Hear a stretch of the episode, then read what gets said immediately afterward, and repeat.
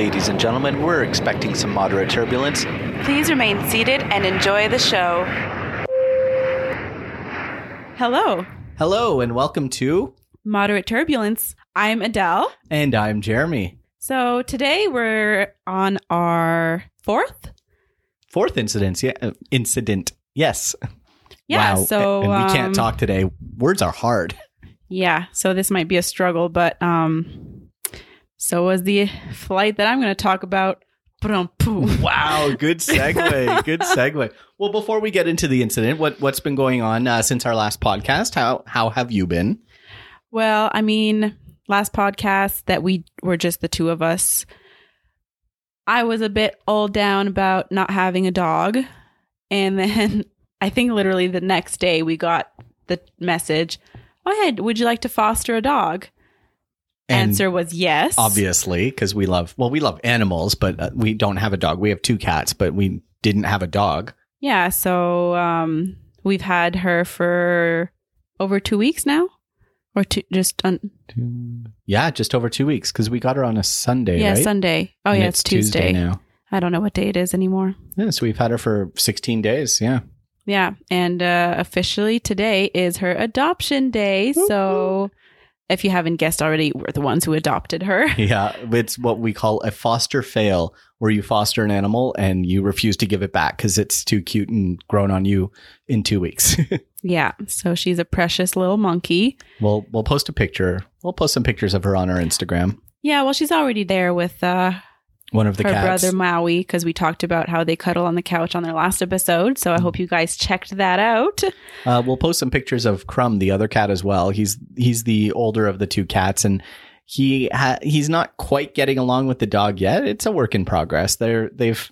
She, I think she's more curious of him. The dog's more curious of the cat, and the cat's kind of in stalker mode. Like, is this a meal or no? It's toy. No, no, it's a new friend. So we're working on that. Yeah. Well, and our dog doesn't really know how to be a dog. Yeah. So she doesn't know how to play. So she doesn't really know how to give out the signals that she wants to play. I mean, they're also cats, so they're different animals. Yeah. But yeah. Well, we'll give uh, you we'll give a li- uh, just a really quick background. I know this is an aviation podcast, but we're going to talk about our animals for a second. So she was in a puppy mill. She was there for about four years. So she pretty much lived in a cage and pumped out babies, and that's about it until she wasn't useful to them anymore. So they give her to the rescue. Nothing is illegal about what the puppy mill is doing, but it's kind of like borderline, I guess. Yeah. I mean, they do it just to be able to make money, obviously, which is like, why would you give up? I think they ended up giving six dogs to the rescue at this time, and it's not the first time they've done it.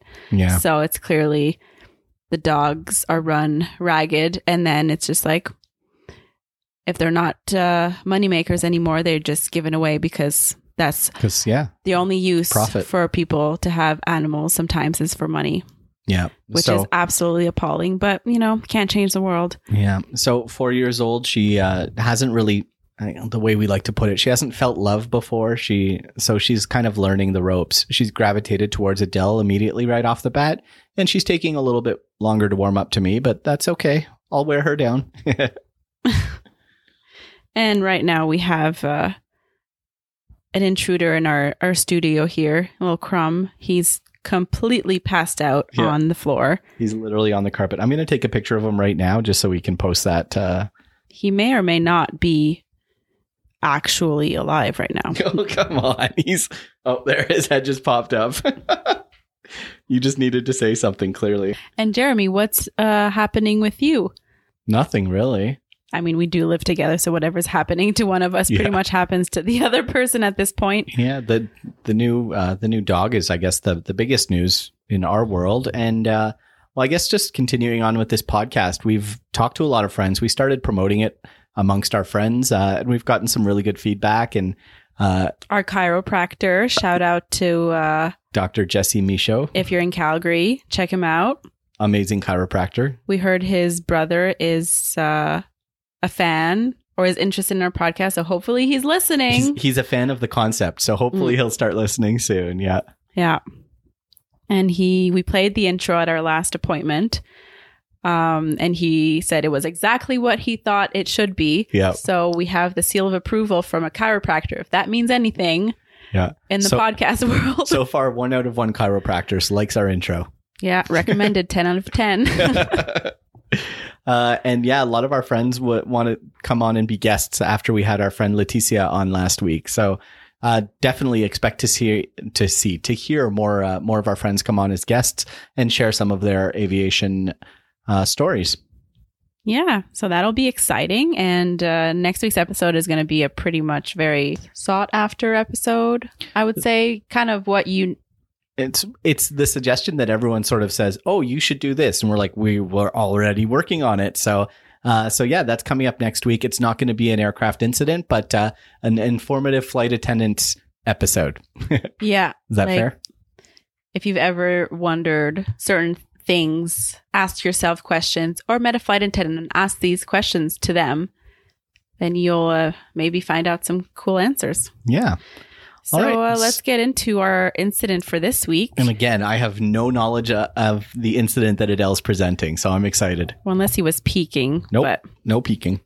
So today we are going to talk about the Japan Airlines flight 123. Ooh.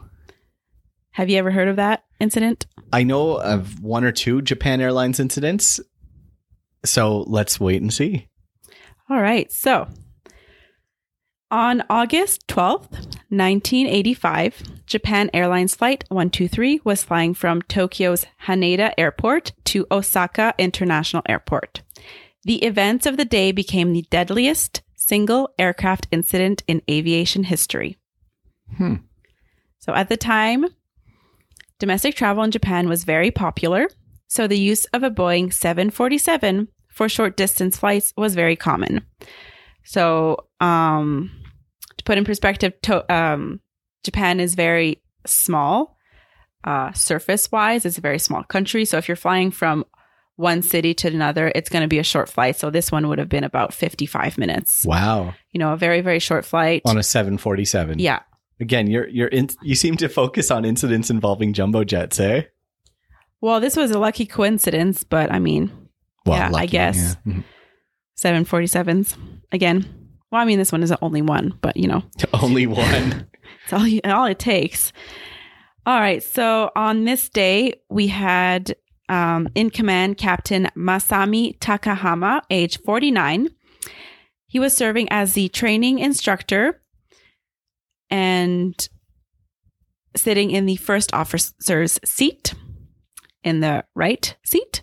And then first officer Yutaka Sasaki, age 39, was acting as captain on one of his final training flights before his promotion to captain. So he was sitting in the left seat. And then we had flight engineer Hiroshi Fukuda, age 46, was a veteran flight engineer with 9,800 total flight hours. And there are also 15 crew members and 509 passengers on board. 509. That is a lot of people on a plane. And Yeah. fi- you said 15 crew and 509. Wow. That's Yeah. crazy. That's See, that's why they needed the 747. Well, yeah. Um, so also the flight occurred during Obon, which is a celebrated holiday in Japan when many Japanese people would make trips back home to their hometowns or resorts. So again, it's very, very a good reason for them to use a 747 and why the flight was probably completely full. Yeah. And among the passengers, there is famous singer Kui. Sorry, I'm not very good at pronouncing Japanese names. Uh, Sakamoto. There's also the president of Hanshin Tigers Professional Baseball Club, Hajimu Nakano, and Japanese banker Akihisa Yukawa, father of solo violinist Diana Yukawa. There are also 21 non Japanese on the flight, including four Hong Kong residents, two Italians, two Americans, one West German, and one person from the United Kingdom. Some foreigners had dual nationalities, and some were residing in Japan. So the aircraft was an 11 year old Boeing 747 SR. Flight 123 takes off from Haneda at 6:12 p.m., 12 minutes behind schedule. 12 minutes into the flight, the aircraft reaches near cruising altitude over Sagami Bay and experiences a rapid decompression. Oh no. So the rapid decompression resulted in the ceiling near the aft lavatories to be brought down, damaging the unpressurized fuselage aft of the plane, unseating the vertical stabilizer, and severing all four hydraulic lines. A photograph taken from the ground proved that the vertical stabilizer was missing. So this meant that part of the airplane's tail had been torn off. That's what the stabilizer is. Yeah. Yeah. So from the cockpit, the pilots were not sure of what had occurred. They initially felt as though something had exploded in the rear of the aircraft. They thought that the landing gear door had separated. They also checked the engines, but their instruments did not reveal the source of the problem. From the cockpit, they don't have a view of the tail, so they did not know that the stabilizer was missing. Okay. So in the cabin, the oxygen masks have dropped. The audio recorded during emergency reveals the purser instructing all passengers to don their oxygen masks and fasten their seatbelts. There's also an automated passenger announcement instructing passengers to put out their cigarettes. Yeah. That's this is the 80s, right? hmm So the pilot sent out a distress broadcast signal. Captain Takahama contacted the Tokyo Area Control Center to declare an emergency and requested to return to Haneda Airport. The request was approved. When the aircraft initiated right hand turn back towards Haneda Airport, the banking angle was much more severe than expected. Captain Takahama ordered First Officer Sasaki not to bank so much. Those were direct words from the recording that From was retrieved voice recorder, yeah. And uh, to turn it back the other direction. The pilots were confused when the aircraft did not respond to the control wheel being turned left. Okay, so just just to clarify a few things. So you said the all four hydraulic lines were severed? Yes, I will be getting to that more, but yes, they are Well- severed. Well, no, I'm just thinking now that's that's going to impede their ability to to turn the aircraft and bank, and also the vertical stabilizer is gone. yeah. That's crazy.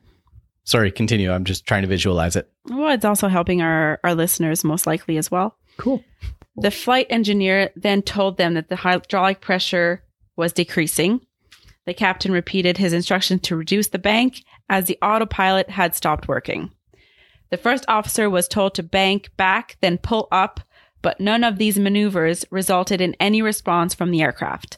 The pilots realized at this point that the aircraft had become uncontrollable which is another big word about this incident is the aircraft was just uncontrollable completely. Anything they were trying to do this during this whole time was just Yeah. not not resulting in anything. Captain takahama ordered first officer sasaki to descend. Without any hydraulic power the aircraft enters in a phugoid cycle. As a plane increases speed it climbs and as it climbs it loses speed which causes a loss of lift and it starts to descend Sorry.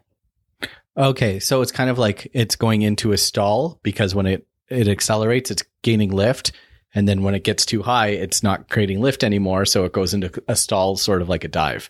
yeah So, okay, I So gotcha. So it just keeps going. So it, when it goes up, it loses speed and then it starts to descend. And then as the plane descends, the speed increases and the cycle just repeats itself. yeah. So again, the airplane's going nowhere. The pilots tried to regain control of the aircraft, but it is nearly impossible due to the complete loss of hydraulic pressure. Tokyo Center requests Flight 123 to land in Nagoya, but Captain Takahama requests to land in Haneda because they are better equipped to handle emergencies related to the 747. Yeah, that makes sense. So a flight attendant um, contacts the flight deck to give some information to the pilots. It appears as though the R5 door has been damaged and oxygen masks reserves have been depleted. The crew is now helping passengers with oxygen, bottled oxygen. An off duty flight attendant, Yumi Ochiai, is also helping out. The captain is advised by his first officer and flight engineer that they should be making an emergency descent, but he does not respond. It is suspected that he and the other pilots are suffering from hypoxia due to the lack of oxygen. So that's why he's not responding. Hypoxia causes confusion, lack of concentration. So that's definitely, well, not definitely, that's Yeah. a, a good reasoning or good assumption yeah. at this point. So the pilots never put on their oxygen masks? My next sentence, literally, Okay. they discuss wearing their oxygen masks, but they never put them on. okay okay well so well just to talk about hypoxia really quickly like uh depending on what altitude you're at you have what's called a time of useful consciousness and that's the time you can make how long you have to make rational decisions so you said they were near cruising altitude when the incident happened so if you're Yeah. over 30,000 feet your time of useful consciousness is like I, I want to say like a minute or less i don't know i'll look it up after but it's crazy anyways sorry for interrupting you and asking you questions about your next sentence. Yeah. Was especially since if you consider the fact that the airplane is ascending and descending just constantly, the altitude will change Yeah. constantly. So, yeah. Um, and at this point in Tokyo, Japan Airlines Flight Operations is made aware of the emergency and is working on a solution. The pilots inform them that they believe the R5 door is damaged. It is decided that the landing gear should be lowered to help decrease the plane speed and help gain a bit of con- more control. The main mechanism for lowering the gear does not work, so they must use the alternate system. The plane's flaps are also lowered. So at this point, they are nearing Japan's mountain ranges, Oh. And as it approaches Mount Fuji, the plane banks right and dives. In the cabin, passengers begin writing farewell letters. Oh, that's heart wrenching. Tokyo Control Center d- advises all other planes to change frequency on their radios and remain silent to allow full attention on Flight 123. Captain Takahama is heard over the radio saying the plane will stall. A U.S. Air Force air traffic controller from Yokota Air Base tries to help the aircraft. The pilot's attempt to gain control of the aircraft once again has become a bit easier to breathe thanks to the thicker atmosphere. However, the aircraft is declared to be uncontrollable once again. The plane increases speed. The pilots are trying everything they can to gain as much control as they can. The plane is diving and they are attempting to pull up. They are unable to gain control of the aircraft. At 6:56 p.m., Japan Airlines flight 123 crashes into Mount Takamagahara in Gunma Prefecture, Japan. 520 people are killed. 4 passengers survive. The survivors were off-duty flight attendant Yumi Ochiai, Hiroko Yoshizaki, Mikiko Yoshizaki, and Kaiko Kawakami. Many initially survived the crash but died awaiting rescue. The Oh, crash wow. is the worst single aircraft incident in aviation history. Wow. So, the inve- investigations uncovered that the aircraft had suffered a tail strike seven years earlier and had subsequently been repaired improperly. So really quickly, should we explain it with tail strike? You may go. Why? Thank you. So tail strike is usually on either takeoff or landing. Uh, the aircraft, the nose comes up too quickly, and then the tail of the aircraft strikes the runway. So it can happen. It's usually on takeoff, but it could happen on landing as well. Uh, and when that happens, uh, it can damage the tail. And in this case, it damaged the aircraft to a point where, I guess, many many years later, it affected this incident. Well, I mean, it needed repair. So uh, the net damage had been to the rear pressure bulkhead, which stops air from exiting the aircraft by the tail. Boeing was called to repair the aircraft damage. The engineers installed a new panel in the bulkhead, but instead of having two rows of rivets, they had only put in one row. Over the next seven years of the aircraft's life, cracks formed and eventually gave way, resulting in the incident of Flight 123 and four flight crews were directed to figure out whether or not it would be possible to land the improperly repaired Boeing 747. None of them were able to successfully land the plane, let alone fly the plane for 32 minutes after the decompression, like the crew of Flight 123. Wow. So they did an exceptional job of trying. Yeah, Wow. Better They than anyone could. Yeah. as best as they could, and no Yeah. one was able to last as long as they did. So essentially, they lived longer than they should have. Well, oh, yeah, I guess it's incredible airmanship as well, as much as possible to do what you can with what you got. Yeah. And then the sad reality of Japanese culture and the aftermath of such a serious incident resulting resulted in the next few casualties.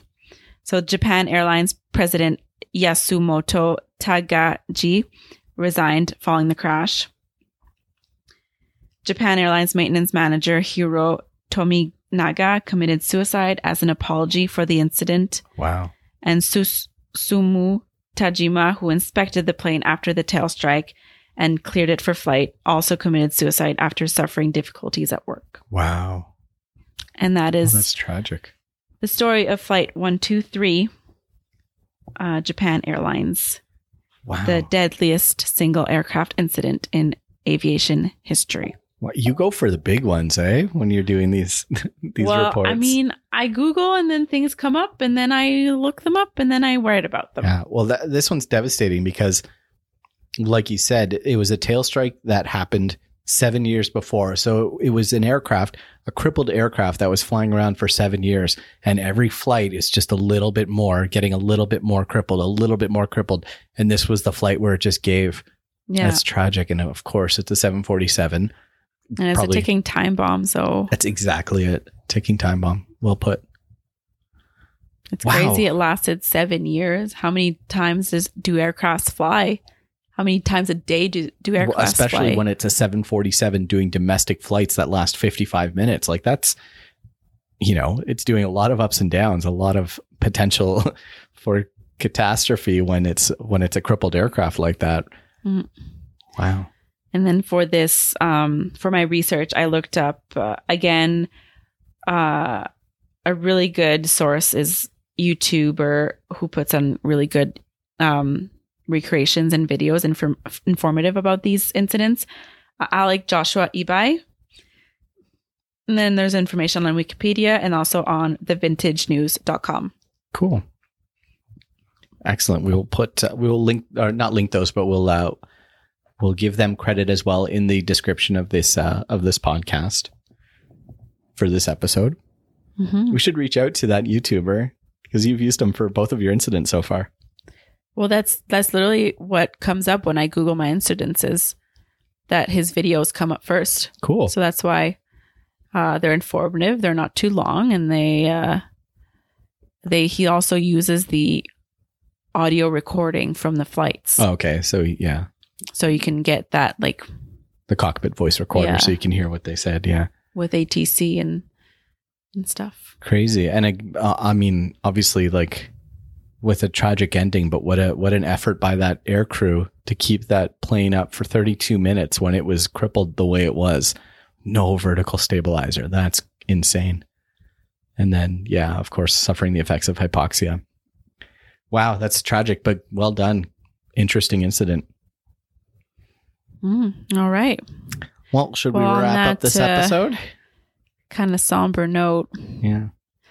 We shall Wait, maybe. we, we should end with something positive. We should try and lift the spirits before saying something. We adopted a dog.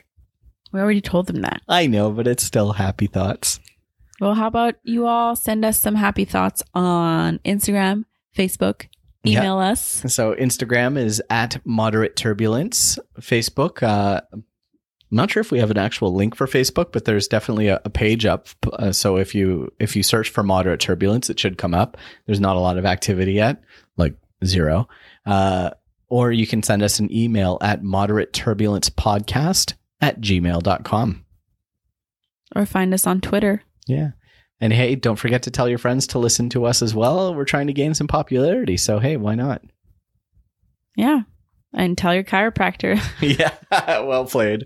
Tell your chiropractor, tell your doctor, tell your husband, tell your wife. yeah. So I hope you guys all have a wonderful day. And if you're flying right now, well, just be really safe and be kind to your flight crew. They might have to save your butt one day. Goodbye. Bye.